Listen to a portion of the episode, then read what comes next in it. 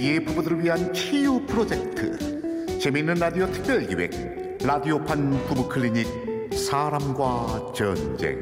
조금만 더내 곁에 제 83화 배추부인 겉절이 된 내 일부.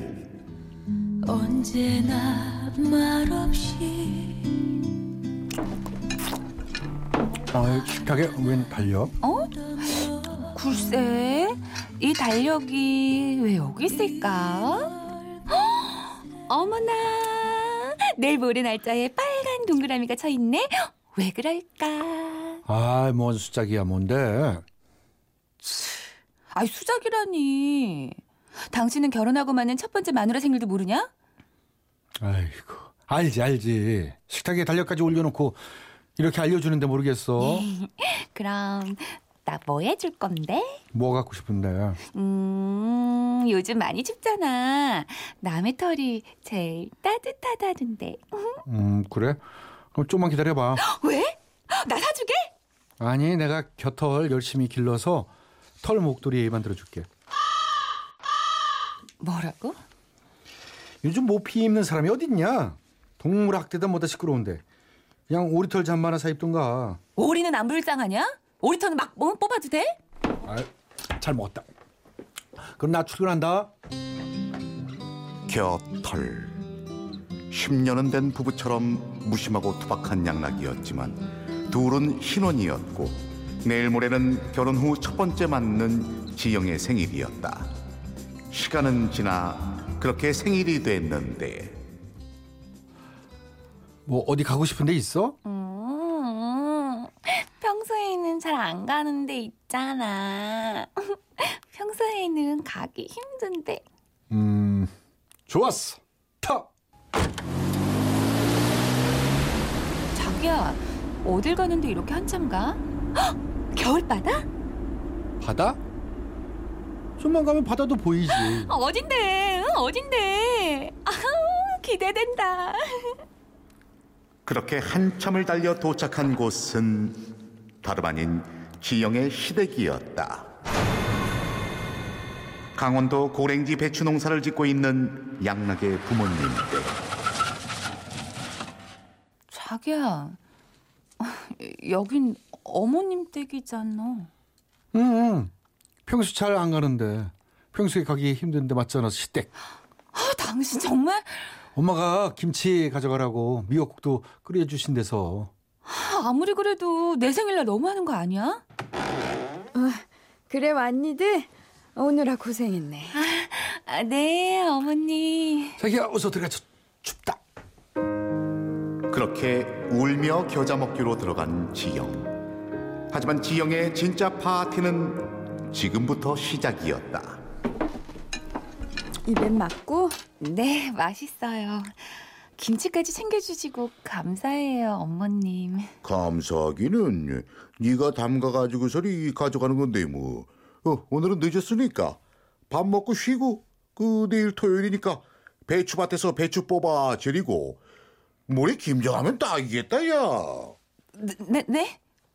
지- 제가 기, 기- 김장을요? 어, 우리 집 제일 큰 행사야. 아, 아니, 저는 아무 준비도 안 해왔는데. 괜찮다. 아, 옷이야 내 거 입으면 되고 준비할 게 뭐 있니? 다 집에 있다. 그냥 너는 김장만 하면 돼. 아, 저 그래도 아, 제가 한 번도 해본 적이 없어가지고 아, 제가 할 수 있을지. 대대로 말이야 이 배추 농사 짓는 집안에 외며느리로 들어왔으면은 우리 집안 김치 맛을 전수 받아야지 이 며느리도 모르는 비법인데 알려주마. 기름 기름 기름 기름 네, 아버님, 어머니. 안 그래도 내심 섭섭했던 지영. 그날 밤 잠을 못 이루고 양락을 몰아세우기 시작했다. 자기 너무한 거 아니야?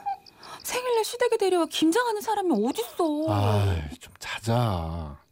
아, 공짜로 김치도 생기고 얼마나 좋아. 결혼 전에 우리 집 김치 너도 맛있다고 난리였잖아. 김치 맛이 문제가 아니잖아 지금. 아, 나할 줄 아는 것도 없단 말이야. 아 배우면 되는 거지. 아유 어서 자자. 아유 어서. 아. 그렇게 날이 밝았고 외며느리 지영의 생고생 체험 삶의 현장도 시작됐다. 아가, 어서 서둘러야지. 300포기 절이려면 시간 없어요. 사, 30포기도 아니고 300포기요? 아이고, 30포기에서 누구 코에 붙여. 시집간 누이들이랑 어? 그 동네 사람들도 같이 먹으려면 그 정도는 해야지. 아, 네.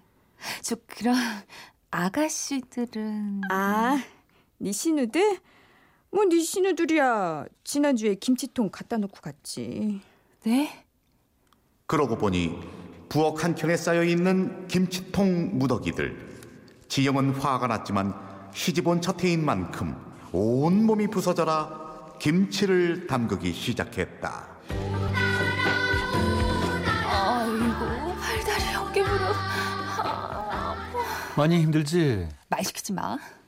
에이 처음이라 힘든 거지 익숙해지면 괜찮아. 자기 시집 오기 전엔 300포기 우리 엄마 혼자서 다 했어. 아버지랑 나랑 배추만 뽑아다 주고. 아, 그걸 지금 위로라고 해? 이걸 매년 하라고? 1년 내내 먹을 김치 이만큼이나 이렇게 싸주셨는데 smile 아우 저리 치워 보기도 싫으니까 자기야 자 그럼 집으로 출발 김치 담그다 본인이 파김치가 된 지영. 그렇게 시집온 첫해 김장은 무사히 끝냈다. 하지만 그것은 첫 신고식에 불과했다. 아가, 올해 김장해야지. 언제 내려올래? 얘야, 우리 김장해야지. 네 배추 뽑아놨어.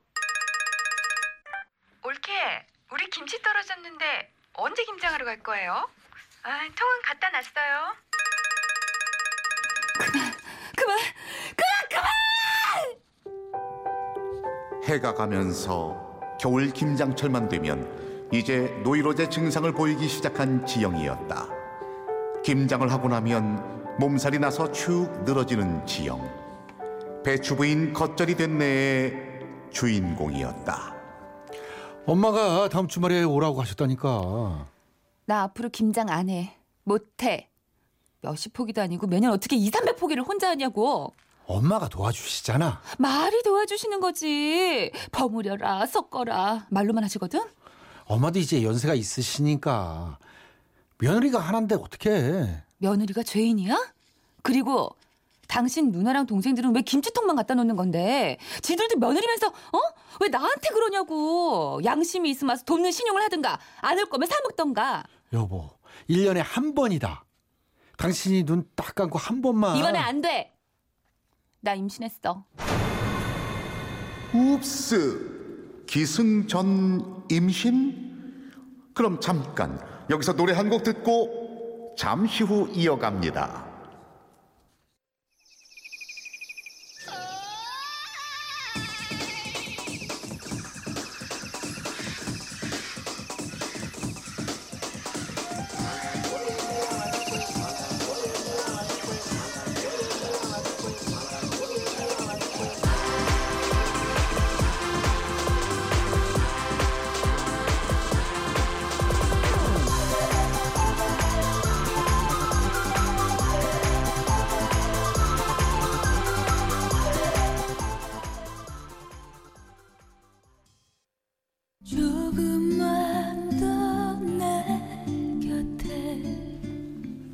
제 83화 배추 부인 겉절이 됐네 2부 언제나 말 배추 농사 짓는 집안에 외며느리로 시집온 지영 매년 다섯 신우의 김장김치까지 하느라 파김치가 됐다 그러던 어느 해 지영은 임신을 했다며 김장을 거부하는데 이번엔 안 돼.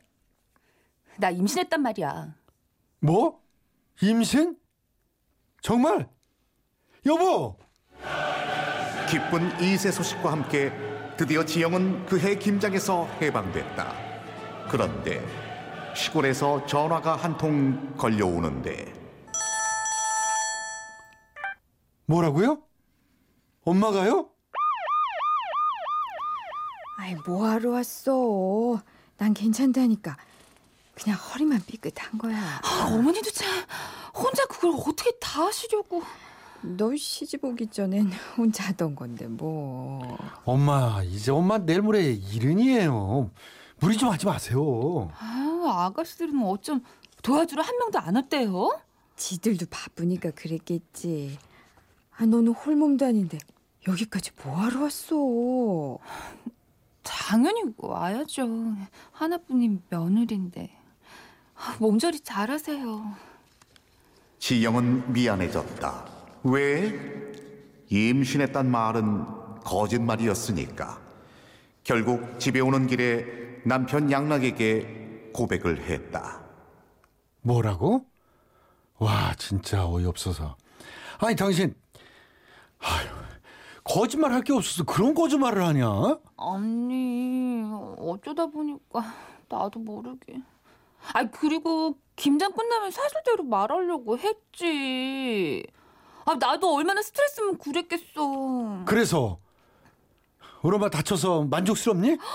무슨 말을 그렇게 해? 아니, 뭐. 아니, 물론 내가 잘한 건 아닌데, 난 내가 안 가면 아가씨 중에 누구라도 오겠지 싶었다고. 생각해봐라. 큰 누나 섬에서 살지. 작은 누나랑 셋째 누나는 애들 어려서 한시도 못 비우지. 방글이는 어 시부모님 모시고 살고. 보라는 공부하는 애잖아. 그렇게 이해심 많은 사람이 난 왜 이해 못하는데? 어? 4년째 혼자 200포기, 300포기 김장한 나는 왜 이해 못하냐고! 혼자 해? 엄마도 있고 아버지 나 다 도와주잖아. 뭘 그렇게 유세야? 1년에 한 번 하는 김장 갖고. 뭐라고? 결국 싸움으로 끝나버린 그해 겨울이었다. 그렇게 또 시간은 흘러 이듬해 김장철이 다가왔는데 뭐 임신? 민지영 거짓말 좀 하지 마라. 한 번 속지 두 번 속냐? 당신 정말 왜 이래? 내가 또 거짓말하겠어? 정말이야? 그래! 11주라고 벌써. 이번엔 정말 임신을 한 지영이었다. 작년 그 일 때문에 엄마 마음이 좀 그러신가 봐. 얼굴만 비치래. 셋째 누나도 뭐 도와주러 온다니까 당신 가서 신용만 해. 셋째 누나가 웬일이래? 어, 참. 알았어. 에이, 나도 작년에 지은 죄가 있으니까 가야지 뭐. 그렇게 도착한 시댁. 하지만 딸은 딸이고 며느린 며느리였다. 어머니, 저 왔어요. 어, 먼 길 오느라 고생했다. 아들도 왔고 배추도 다 절였으니까 이제 시작해야 돼. 네, 아버님. 근데 형님은요? 셋째? 어, 그 이제 애 재운다고 아까 방에 들어갔는데. 어, 저, 저, 저 나오네. 이게 누구야? 올키에 임신했다며? 진짜 한 거 맞아? 네? 아 진짜 누나 왜 그래? 그만들 떠들고 어서 시작들해. 아, 난 작년에 다친 뒤 허리가 영 그러네. 네가 힘 좀 써라. 지- 제가요? 왜? 나도 애들 여섯 가졌을 때 혼자 집안일 다 했다. 만삭도 아니고 난 쟤 양락이 배추밭에서 배추 뽑다 놨어. 어, 어머니. 아 우리 엄마 왜 왜 이렇게 오늘따라 예민하실까? 어머니. 양락이 너 저 여자들 이름 나서지 말고 이름 모르니? 예 가요 아버지. 아, 난 한 번도 김장을 안 해봐서 통이나 씻을 테니까 올케가 좀 해. 올해는 올케 임신해서 150포기만 하기로 했어. 거뜬하지? 결국 또 지영의 차지가 돼버린 김장이었다. 또다시 배추부인 겉절이 된 내 영화를 찍으며 하루 종일 김장을 해야 했던 그날 사고는 터져버렸다. 아, 배가. 아, 아, 배가 계속 뭉치고 당기는 게. 아, 올케 여기 애안 낳아본 사람 있어? 아 적당히 좀 하고 김장 마저 하지. 아, 저 형님. 아, 진짜 배가. 아, 아!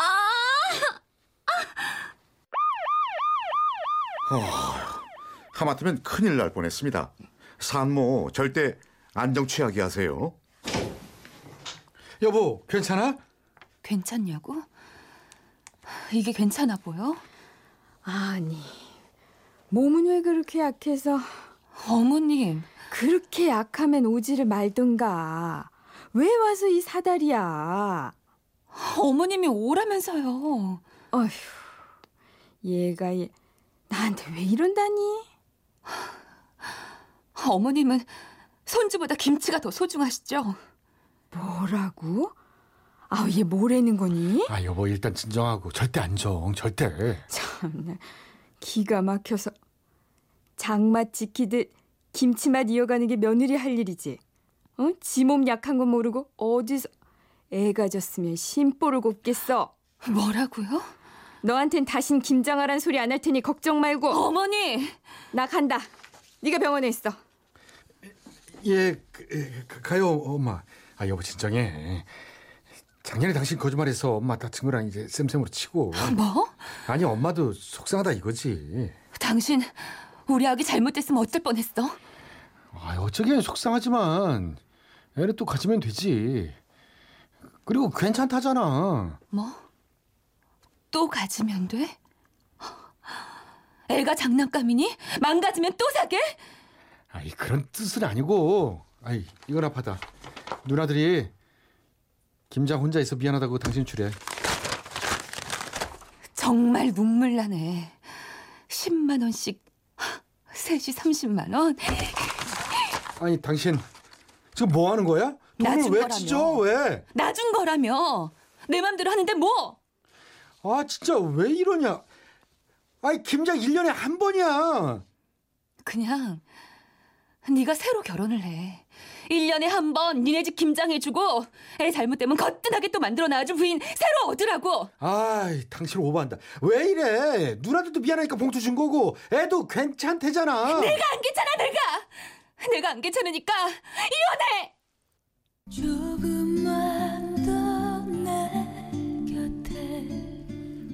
라디오판 부부클리닉 사람과 전쟁. 제83화 배추부인 겉절이 됐네. 출연 남편 최양락 아내 민지영 시어머니와 시누이의 임방글 시아버지와 나레이션의 저 이철용이었습니다.